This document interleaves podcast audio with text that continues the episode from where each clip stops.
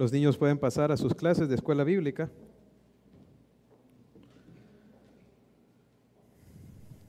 Y nosotros vamos a entrar en el estudio de la palabra de Dios.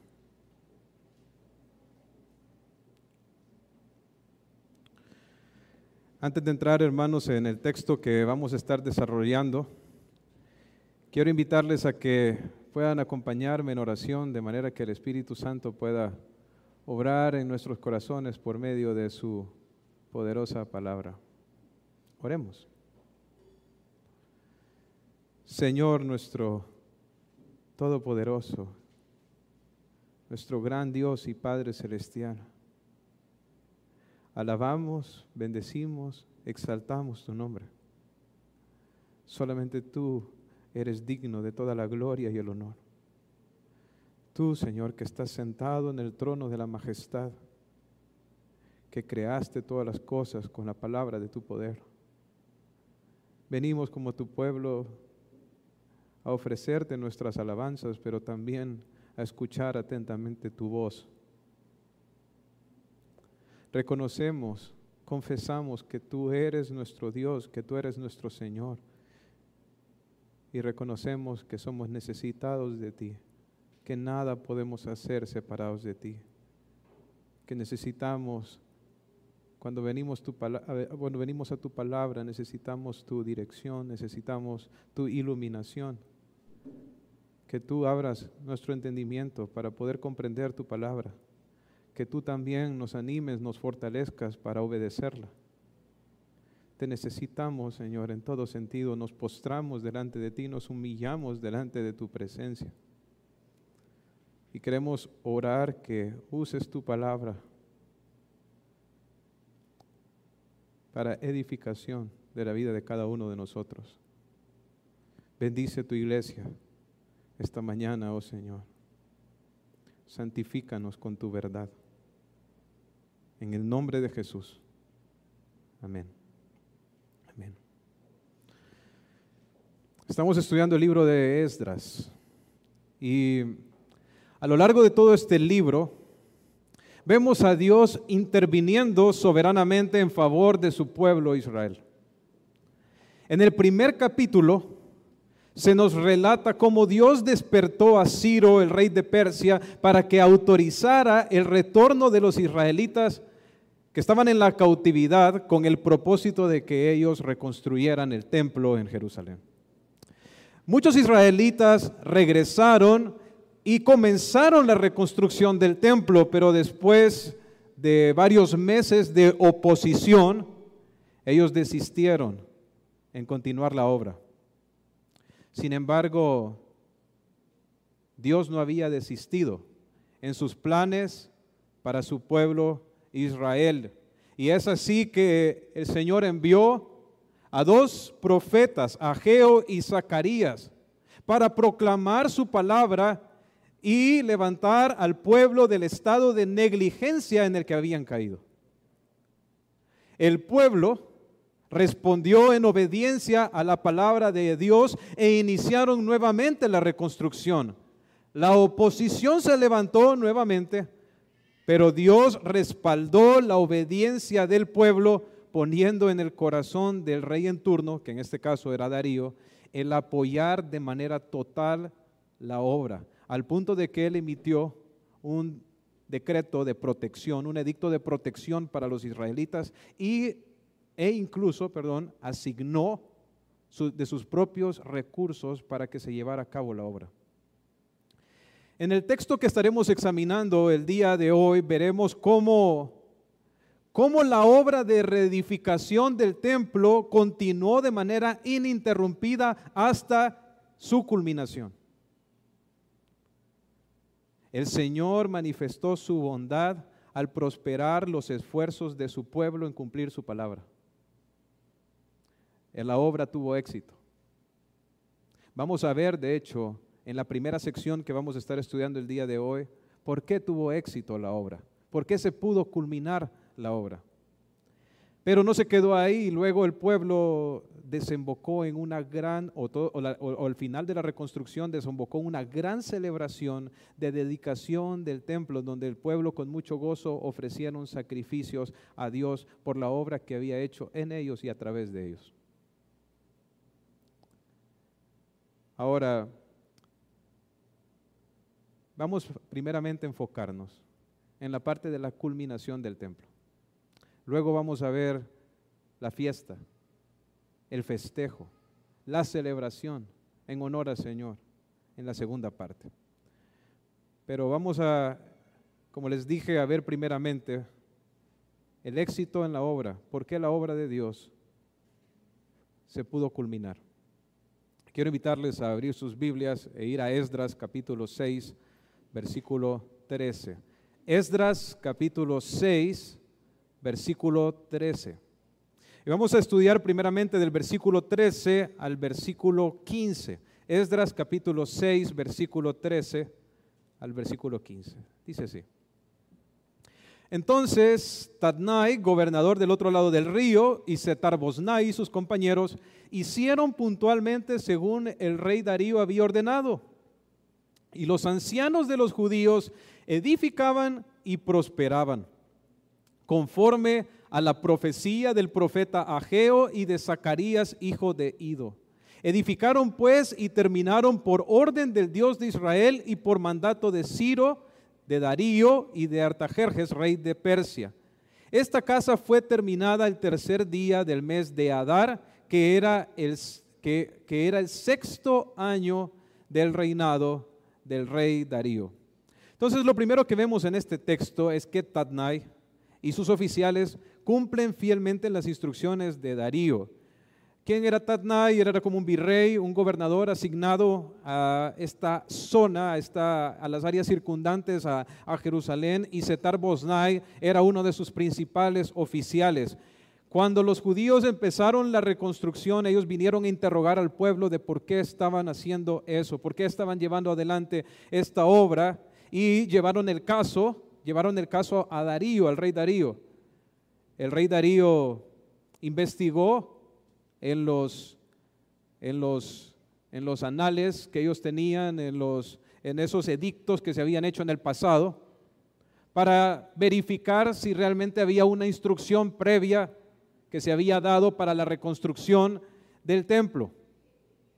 Por supuesto lo encontraron.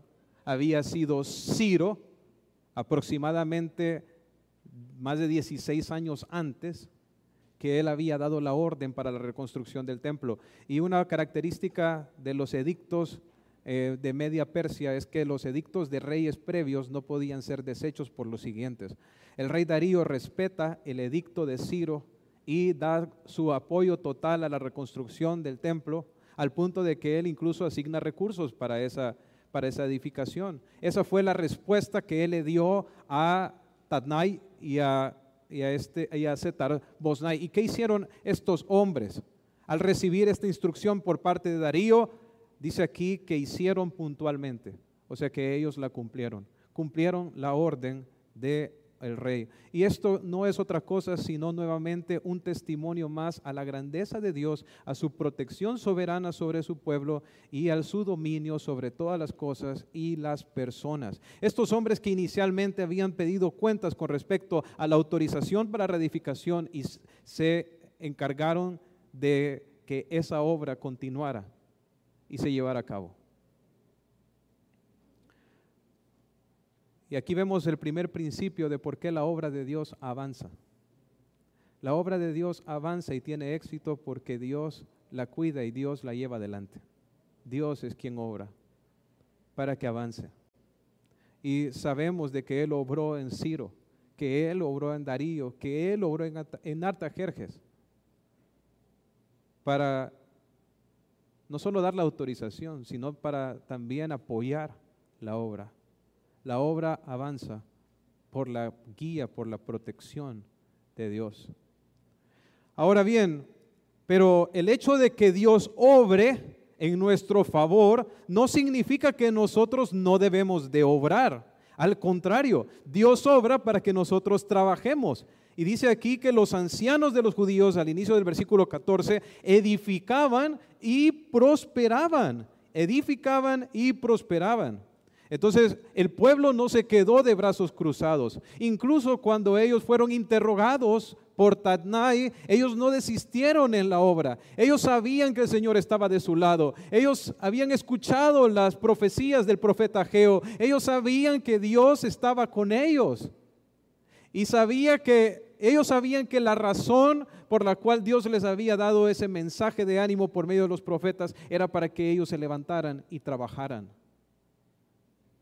porque la obra avanza por la protección de Dios, pero también por medio del trabajo diligente de sus hijos, por el trabajo diligente de sus hijos. En Proverbios capítulo 10, versículo 4 dice que la mano negligente empobrece, más la mano de los diligentes enriquece. Y eso es cierto para la obra de Dios. Si nosotros somos diligentes en la obra, entonces podemos esperar también ver la bendición de Dios en el fruto en el trabajo. Ahora, nosotros sabemos que la obra de Dios no se limita a lo que se hace aquí en la iglesia. De hecho, nosotros tenemos un mandato de ir y llevar el Evangelio a toda criatura, de ser de buen testimonio de conformar cada aspecto de nuestra vida a la voluntad de Dios. Si nosotros, hermanos, trabajamos para Dios, vamos a ver también, vamos a ver también al Señor prosperar nuestros esfuerzos. Y,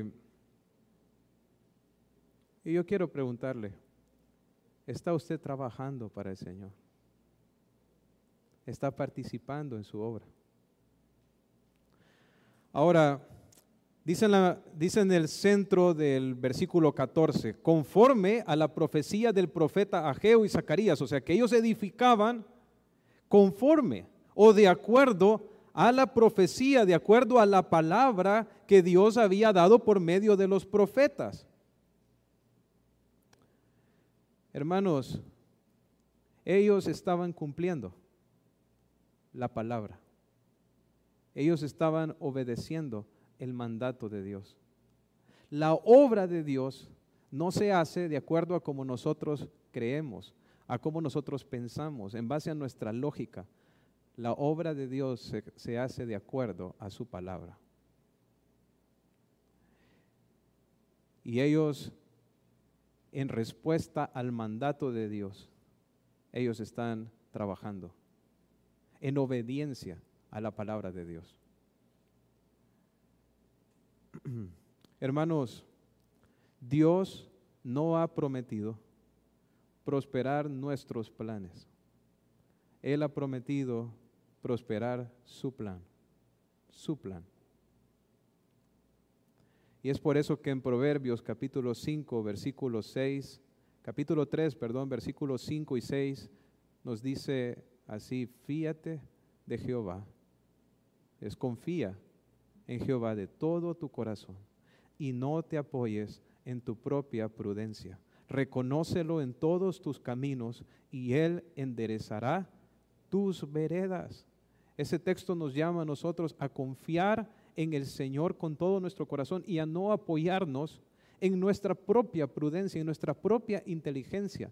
El Señor no quiere que nosotros guiemos o nos conduzcamos, conduzcamos nuestras vidas en base a nuestra voluntad, en base a, nuestros, a, los deseos de nuestro corazón. Él quiere que nosotros conduzcamos nuestra vida de acuerdo a su voluntad, de acuerdo a su palabra.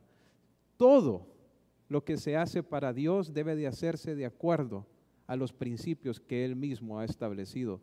Nuestra vida entera debe de conformarse a la voluntad de Dios cada aspecto de ella. Ahora, hay algo más en el versículo 14. Dice que ellos edificaron, edificaron pues y terminaron por orden del Dios de Israel. O sea que ellos trabajaron, edificaron, pero también dice que terminaron, la concluyeron.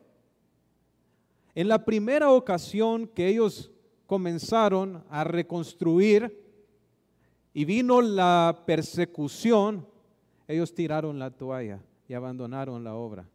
La abandonaron por 16 años. Sin embargo, esta vez no fue así. El trabajo era duro. Tomó cinco años aproximadamente la reconstrucción de este templo.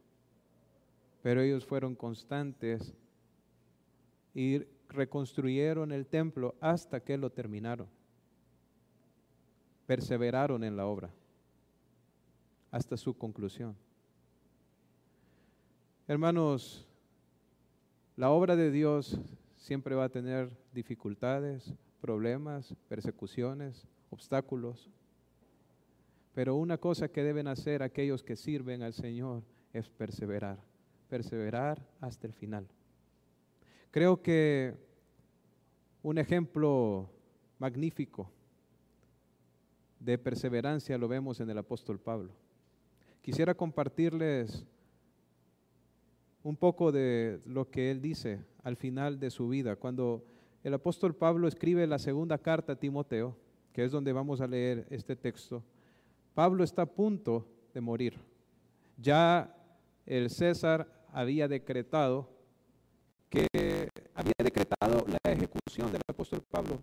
Pablo estaba para, para morir en cualquier momento. Y miren lo que él dice.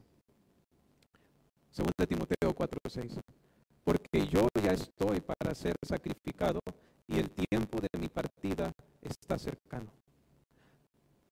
Entonces, solo imaginen a este hombre ya en la línea, pronto a morir.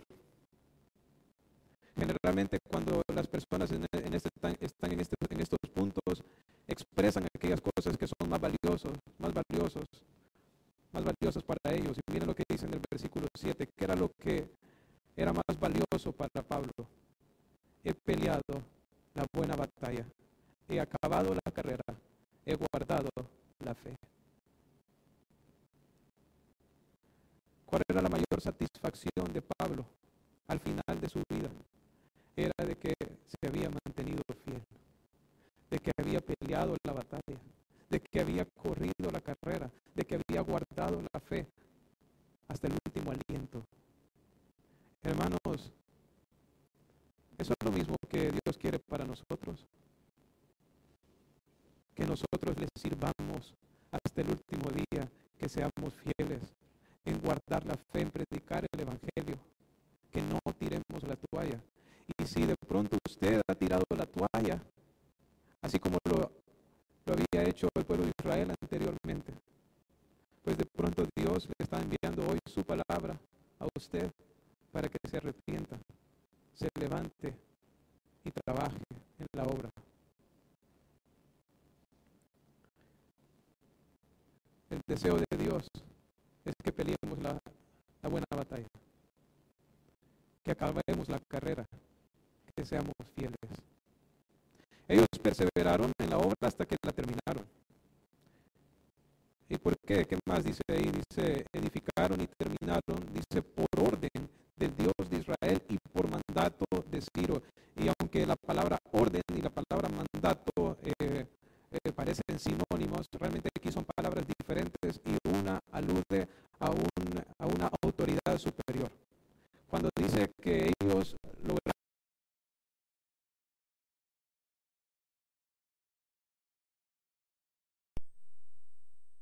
autoridad superior. ¿Superior a cuál? Superior al mandato de los otros reyes que también habían otorgado que habían otorgado el, el, permiso para que se hiciera la obra, ¿verdad? ¿Quiénes eran esos reyes? Ciro, Darío, Artajerjes. Pero por encima de los reyes y los gobernantes de la tierra, ¿quién está? Está nuestro Dios, el Dios de los cielos, el Dios eterno, el todopoderoso, el exaltado, el sublime, el soberano. Y eso es lo que vemos aquí. Saben, los israelitas estaban trabajando por orden de Dios, por mandato de Dios. Y la razón por la cual los reyes incluso dieron mandato para que ellos reconstruyeran era porque Dios había primeramente dado la orden dado la orden. ¿Por qué nosotros trabajamos en la obra de Dios? ¿Por qué hacemos esto? Porque Dios lo ha mandado, porque Dios lo ha ordenado. Ahora, la implicación aquí del hecho de que Dios ordenó que se llevara a cabo, no solo tiene que ver con el hecho de que Él dio la instrucción, sino que Dios estaba comprometido con que esto se realizara. Él lo iba a llevar a cabo. Ahora, puede ser que en el pueblo de Israel hubiera un israelita rebelde, un israelita rebelde que, que dijera, yo no voy a trabajar.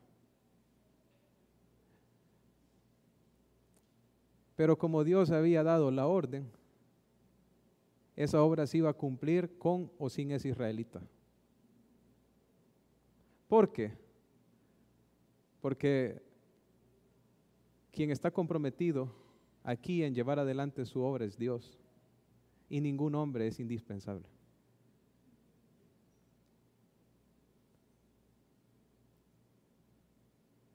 Los hombres aquí solo son instrumentos, instrumentos de un gran Dios, de un Dios todopoderoso, de un Dios exaltado y sublime. Es un privilegio para nosotros servir al Señor y si Él nos permite servirle, Gocémonos por ese privilegio y sirvámosle con fidelidad hasta el último día sin tirar la toalla. En estos libros, tanto de Esdras como Nehemías, nosotros vemos bastantes listas de las personas que participaron. Seguro que no están todos los nombres de todas las personas, al menos plasmadas en el texto bíblico, pero yo sí sé algo, que en los cielos sí están anotadas. Yo no sé ustedes, hermanos, pero cuando yo llegue en aquel día, delante de mi Señor, yo quiero estar en la lista de los que trabajaron, de los que trabajaron para Él, de los que le sirvieron, de los que le amaron. Ojalá el suyo también esté ahí, hermano.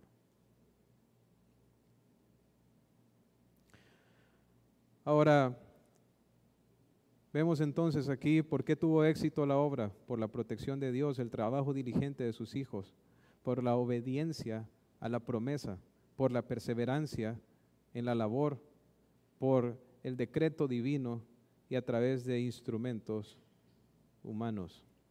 Ahora bien, ahora bien, en, los siguientes versículos vamos a ver lo que hicieron los israelitas al terminar la obra, al concluirla. Dice que ellos hicieron una celebración de dedicación del templo. Y vamos a leer eso, así que quiero invitarlos a, que vayamos al versículo 16. Versículo 16 de Esdras, capítulo 6. Dice, entonces los hijos de Israel, los sacerdotes, los levitas y los demás que habían venido de la cautividad hicieron la dedicación de esta casa de Dios con gozo y ofrecieron en la dedicación de esta casa de Dios 100 becerros, 200 carneros, 400 corderos y 12 machos cabríos en expiación por todo Israel, conforme al número de las tribus de Israel. Y pusieron a los sacerdotes en sus turnos y a los levitas en sus clases para el servicio de Dios en Jerusalén, conforme a lo escrito en el libro de Moisés. También los hijos de la cautividad celebraron la Pascua a los 14 días del mes primero, porque los sacerdotes y los levitas se habían purificado a una.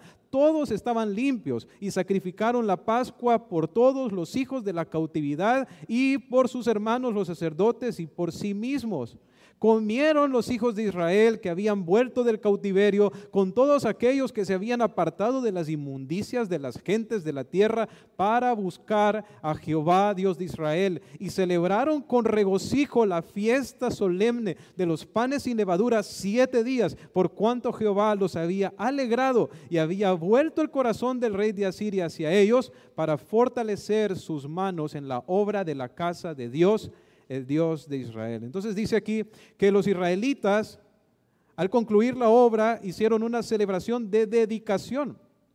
Eso es lo que dice en el versículo 16. Dice que hicieron la dedicación de esta casa de Dios con gozo. Ahora, la palabra eh, que se traduce aquí como dedicación es la palabra hebrea Hanukkah. Es la palabra hebrea Hanukkah. Ahora, hay una celebración moderna que practican los, los israelitas que la han, ah, nombrado de esa manera, el Hanukkah, pero no tiene, eh, esta celebración que se hace el día de hoy no tiene su fuente en este evento que estamos leyendo actualmente en el libro de Esdras. La actual celebración del Hanukkah la establecieron los macabeos, ah, conmemorando el éxito que tuvieron los judíos al derrocar o al derrotar, perdón, a Antíoco Epífanes, que había sido el gobernante que había profanado el templo, ¿verdad? Que había sacrificado un cerdo en el altar. Entonces, cuando los judíos eh, eh, lograron eh, vencer a Antíoco Epífanes y recuperar el templo y purificarlo, entonces ellos establecieron esta celebración del Hanukkah, de dedicación del templo. Pero pero eso fue algo más adelante, más adelante, como el año 200 antes de Cristo. Ahora bien, el Hanukkah que tenemos aquí, esta dedicación que tenemos aquí, es estrictamente eh, la dedicación del templo. ¿Y qué es dedicar algo? ¿Qué es, ¿A qué nos referimos cuando, cuando, cuando mencionamos una dedicación? Dedicación es ofrecer una obra a una persona. O sea, los israelitas acababan de construir el templo, acababan de hacer esta edificación, esta edificación, pero ellos no la habían hecho para sí mismos ni para su gloria. Ellos habían construido ese templo para la gloria de Dios, para la obra de Dios, para la alabanza de Dios. Y lo que ellos hicieron al culminar la obra fue hacer una celebración de dedicación donde ellos estaban ofreciendo este templo a Dios como un fruto de alabanza. Eso es un principio bien importante en el ministerio, porque el ministerio no lo hacemos para hombres, lo hacemos para la gloria de Dios. Si nosotros hacemos la obra para los hombres, vamos a tirar la toalla pronto, porque los hombres se equivocan y nos van a decepcionar. Sin embargo, si nosotros hacemos la obra para Dios, entonces, primero eso nos va a animar a perseverar y también nos va a permitir poder darle la gloria a Él, porque nosotros sabemos que no lo hicimos para nosotros, que lo hicimos para Él. Ahora bien, hermanos, hay un templo que aún se está edificando hoy en día. Hay un templo que aún se está edificando y que también debe de ser dedicado para la gloria de Dios. ¿Saben cuál es ese templo?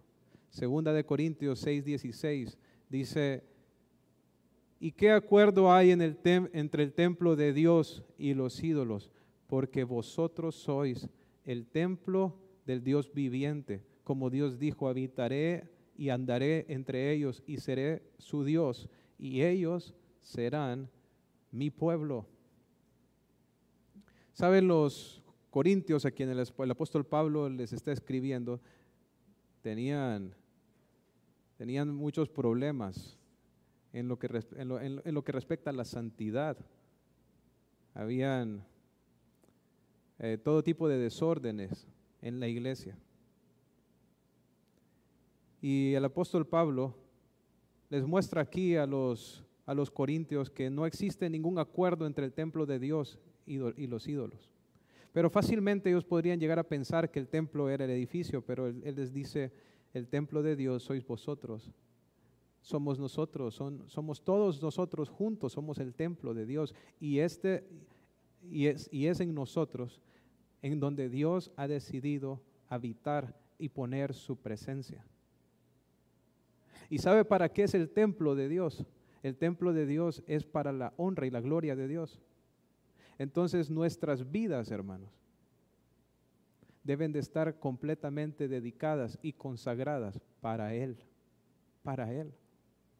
¿Sabe? Cristo nos compró con su sangre. No nos pertenecemos a nosotros mismos. No somos nuestros dueños ya no más. Ahora le pertenecemos a Él. Somos de Él. Y como somos de Él, nuestra vida es para su gloria. Por eso es que debemos de buscar conformarnos en todo sentido a la voluntad de Dios, porque nosotros nosotros somos salvos, nosotros hemos llegado a ser el templo de Dios, Dios ha venido a morar en nosotros para que nosotros estemos completamente entregados a Él.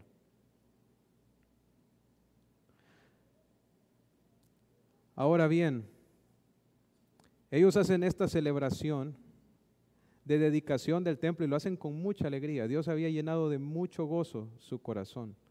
Ahora, pero, pero hay algo característico en esta celebración, algo que sobresale, y es, hermanos, la cantidad de sacrificios que se ofrecen. O sea, esto es, hasta podría decir, abrumador.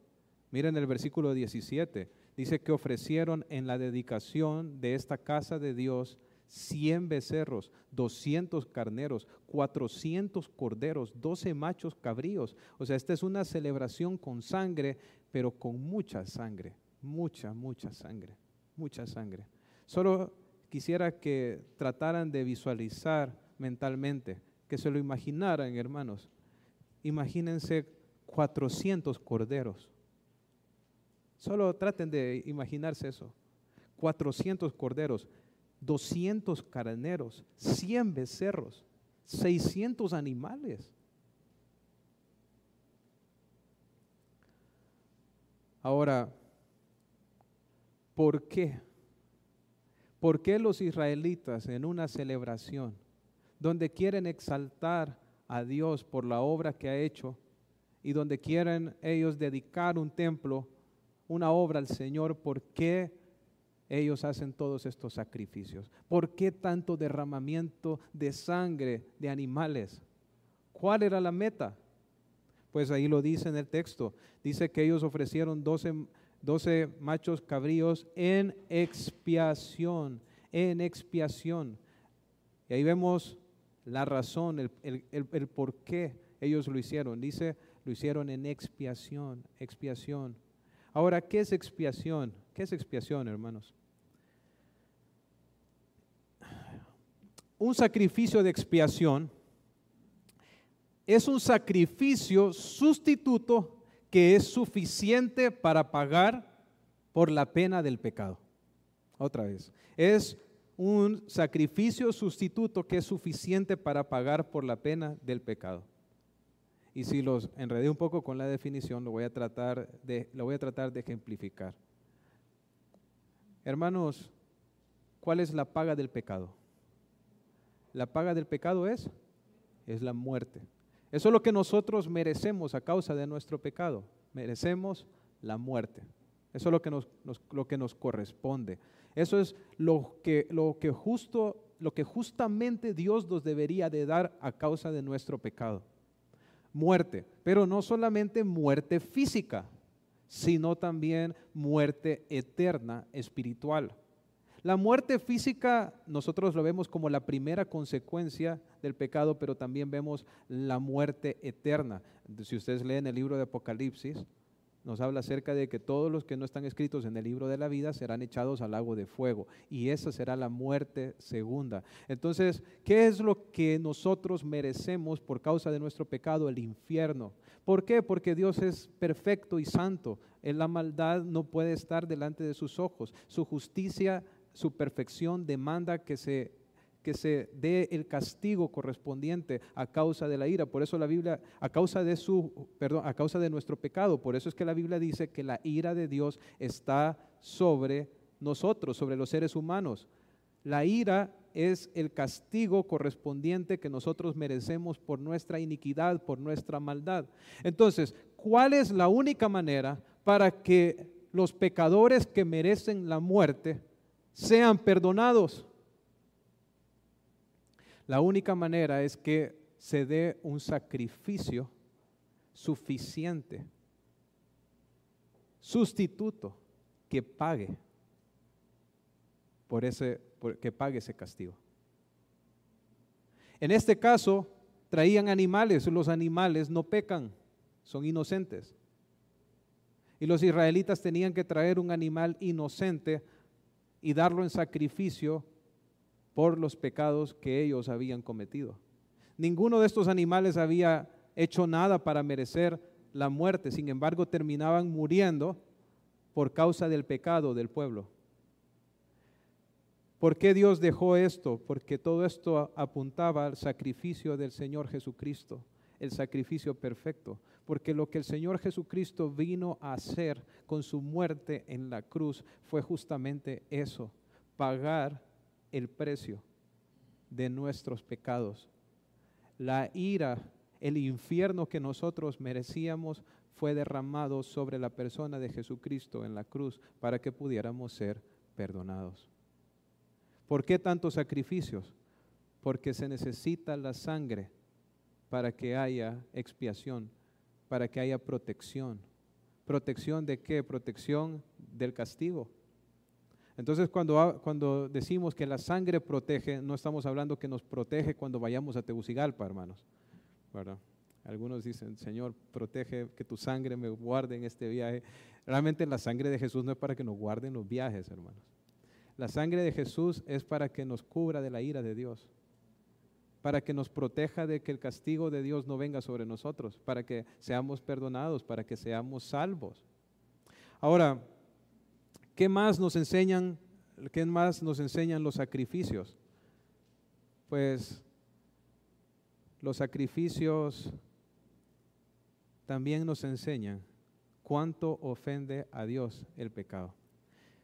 No sé si algunos de, algunos de ustedes han tenido, han tenido la oportunidad de ver un animal ser degollado delante de sus ojos.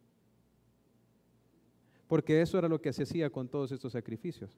O sea, todos estos corderos, estos machos cabríos, estos carneros que vienen aquí, eran traídos al altar para ser degollados y a derramar toda su sangre y morían frente de la familia. Cada, eh, dice ahí que iban a celebrar la Pascua, ¿verdad? Y las familias traían el cordero de la Pascua y todos estaban ahí viendo cuando, cuando el cordero inocente era degollado y moría por causa de sus pecados. Cuando estaba, cuando estaba pequeño eh, y visitaba a mis abuelos, ellos me llevaban a la, a la finca eh, siempre los visitamos como en Navidad y ellos para las celebraciones y todo hacían, mataban un animal, un ternero. Y ahí vamos todos los hombres, porque todos los hombres tenían que ver, tenían que estar ahí.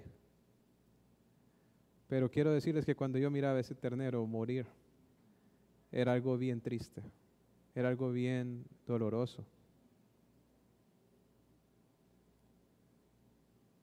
Porque Dios decretó todos estos sacrificios?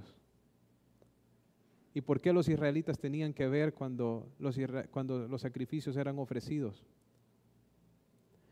Para que pudieran ver cuán doloroso es el pecado, cuánto ofende el pecado a Dios, que es necesario que un inocente se entregue para que sea perdonado. Ahora, imaginen lo que sería para nosotros en, esta, en nuestra cultura proteccionista de animales ver todos esos animales siendo degollados ahí en el templo. Ofende, ¿no es así? Ofende solo pensar. Pero es que así es de ofensivo el pecado para Dios. Ahora, ¿qué más hace la sangre? La sangre nos instruye. En el versículo 19 dice que también los hijos de la cautividad celebraron la Pascua a los 14 días del mes primero. ¿Y a qué me refiero con instruye? Dice que ellos celebraron la Pascua. Todos los aspectos de la Pascua, toditos los aspectos de la Pascua, apuntaban, apuntaban o señalaban algún aspecto del sacrificio del Señor Jesucristo. ¿A qué me refiero? Hermanos, en esto consistía la Pascua. En el día 10 del mes de Nisan, el primer mes del año, los israelitas tenían que traer un cordero, un cordero que no tenía que tener ningún tipo de mancha, no podía ser cojo, no podía ser ciego, tenía que ser perfecto el cordero. Ellos lo traían el día 10, el día 10, y lo presentaban al sacerdote. Después de presentarlo ahí, ellos se lo llevaban vivo a la casa. Y lo tenían en la casa por cuatro días, del día 10 hasta el día 14. Lo tenían en la casa como que fuera una mascota. ¿Se pueden imaginar, hermanos, tener ustedes un corderito? Un corderito así, de un año, dócil y perfecto, y tenerlo como mascota en su casa. Es posible que hasta los niños le pongan nombre en esos cuatro días, que coma la mesa con ustedes. Ahora, en el día 14, el padre de familia tenía que tomar el cordero y a toda su familia y presentarse delante del sacerdote en el altar. Y venía el sacerdote y tomaba el cordero y le cortaba el cuello delante de toda la familia.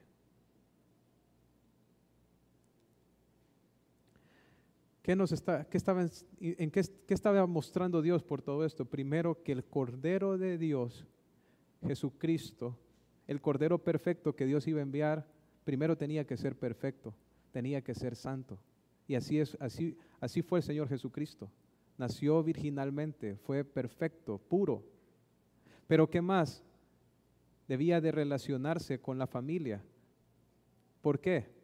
Porque Él, eh, eh, eso alude a su encarnación. Él iba a ser nuestro sustituto, iba a ser como nosotros. Y luego había que llevarlo delante del al, altar porque Él sería el sacrificio por el pecado. Ese cordero siendo degollado y derramando su sangre en frente de la familia, apuntaba a nuestro Señor Jesucristo derramando su sangre en el Calvario por amor a nosotros. Entrando en un templo superior y presentándose delante de Dios como un sacrificio suficiente por nuestros pecados. ¿Y saben qué debían de hacer después los israelitas con ese, con ese, con ese cordero? Debían de cocerlo, asarlo, perdón, no cocerlo, asarlo debían asarlo y después se lo, lo tenían que comer bien rápido, se lo tenía que comer toda la familia y no dejar nada de él. ¿Por qué? Porque eso mostraba que ese cordero iba a ser su alimento para darles vida. Eso fue exactamente lo que dijo el Señor Jesucristo. Miren, en Juan capítulo 6, versículo 53, cuando les dijo a, a la gente, Jesús les dijo, de cierto de cierto os digo, si no coméis la carne del Hijo del Hombre y bebéis su sangre, no tenéis vida en vosotros. Cuando Jesús les dijo a los israelitas que ellos tenían que comer su carne, era, para, era una representación directa de la Pascua. Pero en el contexto, Jesús no les estaba diciendo literalmente que le cortaran los dedos, literalmente pedazos de, su carne física y se la comieran. Lo que Jesús les estaba diciendo en el contexto era que ellos tenían que poner la fe en Él para ser salvos. Eso es alimentarse de Cristo. Es confiar, creer que Él es el Hijo de Dios, Dios mismo hecho hombre, y que vino al mundo para hacer el sacrificio suficiente y sustituto por nuestros pecados. Por la fe en Cristo, por el arrepentimiento y la fe en Cristo, nosotros somos salvos. Eso es lo que la Pascua enseñaba. Si hay alguna persona aquí que aún no le ha entregado su vida a Cristo, no ha puesto su confianza en el sacrificio de Cristo, yo lo invito a que coma de Jesús hoy, que se arrepienta de sus pecados y, crea en Él y en lo que Él hizo en la cruz. Y esto es lo que estamos, lo que la, eso de lo que, lo que comunicaba la Pascua. Saben, cuando los israelitas estaban comiendo la Pascua, se lo debían de comer con hierbas amargas. ¿Por qué? Porque ellos necesitaban tener, entender, entender lo amargo que es el pecado. Esa era una celebración muy, muy linda y de mucho gozo para los israelitas. Ahora, gozo para ellos que eran perdonados, pero para el Padre que estaba ofreciendo a su Hijo, y para el Hijo que estaba cargando con nuestros pecados, ¿qué dijo él? Eloi, Eloi, lama sabactani. Dios mío, Dios mío, ¿por qué me has desamparado? Cuando toda nuestra iniquidad y el castigo de nuestro pecado estaba siendo derramado sobre él. Con hierbas amargas tenían que participar de la Pascua. Entonces la sangre nos instruye o instruía al pueblo en lo que iba a ser el sacrificio del Mesías.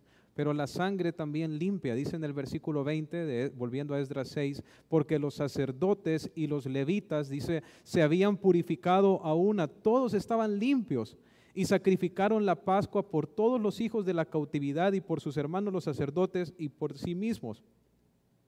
Dice ahí que todos los levitas, los sacerdotes, se habían purificado y ofrecieron sacrificios también por quienes, por, por, por sí mismos y por el pueblo. Ahora, ¿cómo se purificaban las personas ceremonialmente en, en el tiempo de los israelitas? Dice Hebreos 9:22, y casi todo es purificado según la ley con sangre, y sin derramamiento de sangre no se hace remisión. ¿Cómo es, cómo es que las personas son limpiadas? Por medio de la sangre. No hay manera de obtener perdón de pecados, remisión sin que se sin purificación sin que se haga un sacrificio sin sangre. No se puede. Entonces la sangre limpia. Por la sangre de Cristo, porque Él derramó su vida hasta la muerte, es que nosotros podemos tener perdón de nuestros pecados. Pero la sangre no solo nos limpia, la sangre también nos santifica.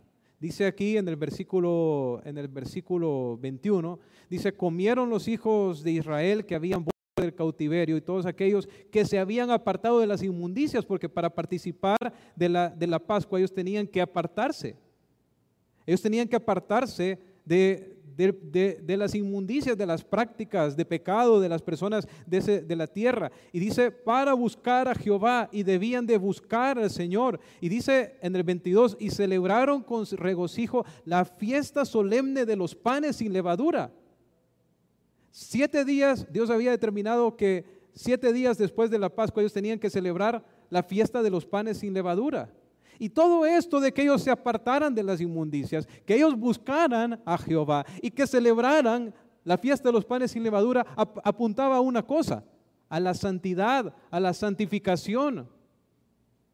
Miren, el apóstol Pablo hace un, enlaza esto, esto que les acabo de mencionar de una manera perfecta en 1 Corintios 5, 7, donde dice, limpiaos pues de la vieja levadura para que seáis eh, para que seas nueva masa. ¿Qué es la vieja levadura? Es nuestra vida pasada, nuestra vida cuando estábamos entregados al pecado, cuando vivíamos en esclavitud. Y dice, para que seáis nueva masa sin levadura como sois, porque los corintios realmente tenían mucha levadura, muchas cosas de la vida pasada que todavía ellos estaban, ellos estaban abrazando, porque nuestra Pascua, aquí está la base, la base para la vida de santificación. Dice, porque nuestra Pascua, que es Cristo, ya fue sacrificada por nosotros.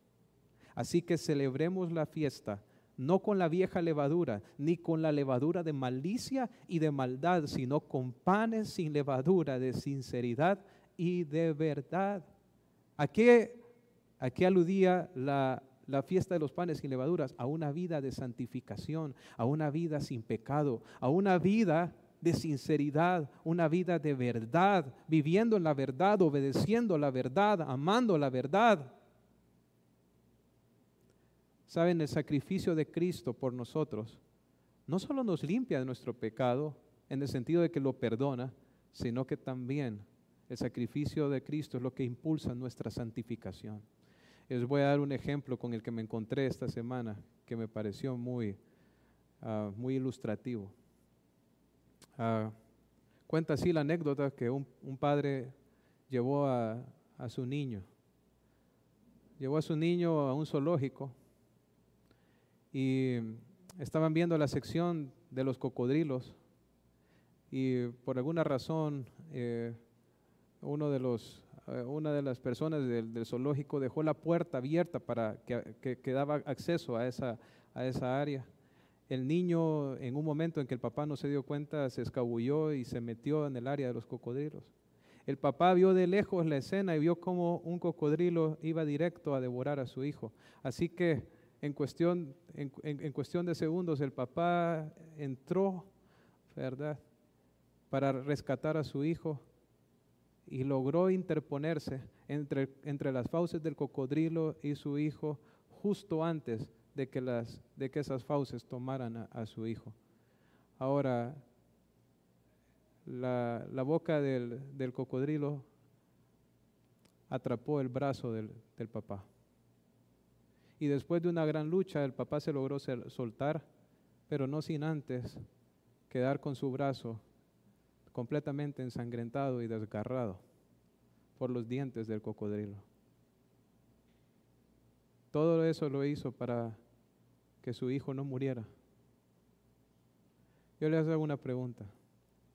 Después de ver ese hijo, el sacrificio que su padre hizo para rescatarlo, ¿ustedes creen que se va a querer meter otra vez en el área de los cocodrilos? Jamás. Esa es la razón por la cual los cristianos, que ya hemos sido perdonados, no queremos pecar porque hemos contemplado la cruz de nuestro Señor Jesús y sabemos lo que costó. Entendemos el sacrificio que Él hizo por nosotros. Y a la luz de ese sacrificio ya no queremos más el pecado en nuestra vida. Lo detestamos. Queremos huir de Él, renunciar a Él.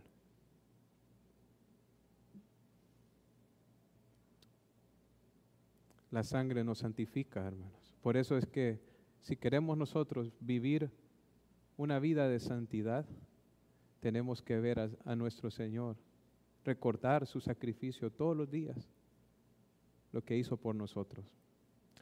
Pero la sangre también alegra. Es cierto que todo esto de los sacrificios es algo triste, pero, pero ese sacrificio de nuestro Señor Jesús era lo que se necesitaba para que nosotros pudiéramos ser salvos. Y los israelitas, aunque comían las, las hierbas amargas, ellos también se alegraban. Y dice en el versículo 22, y celebraron con regocijo la fiesta solemne. Había mucho regocijo, por cuanto Jehová los había alegrado, tenían el gozo del Señor en ellos. Ellos estaban, ellos estaban, ellos estaban ofreciendo la Pascua y Dios estaba llenando de gozo sus corazones. También ellos habían visto la obra de Dios, habían visto a Dios eh, volver el corazón del, rey hacia ellos, ¿verdad? Para, para fortalecer sus manos y que ellos pudieran culminar la obra de Dios. Y todo esto llenó de gozo sus corazones. Hermanos, y es que el propósito de, de, toda esta construcción y de este templo era justamente eso, poder ofrecer estos sacrificios al Señor era poder que ellos pudieran contemplar lo que se necesitaba para el perdón de sus pecados. Yo creo que no hay cosa que de pronto nos traiga a nosotros más alegría que recordar que fuimos perdonados. Dice el Salmo 32, 2, bienaventurado, bienaventurado es doblemente bendecido o grandemente alegre o Bienaventurado dice el hombre a quien Jehová no culpa de iniquidad. ¿Quién es un hombre bendecido, un hombre contento, un hombre alegre? Aquel a quien Jehová no culpa de iniquidad. Y para que no seamos culpados de iniquidad, nuestra culpa tiene que caer sobre otro. ¿Y sobre quién cayó? Sobre nuestro Señor Jesús. Y de eso de qué debería llenarnos a nosotros de gran alegría. Por eso dice, bienaventurado bendecido es. Hermanos, el Señor no nos culpa, no porque nosotros seamos justos, sino por el sacrificio, por la sangre que fue derramada en la cruz. Debemos alegrarnos y gozarnos. Si algún momento nos sentimos tristes, desanimados, no hay cosa que nos llene de mayor ánimo que recordar que hemos sido perdonados hemos sido limpiados. Dios nos ha recibido en su familia.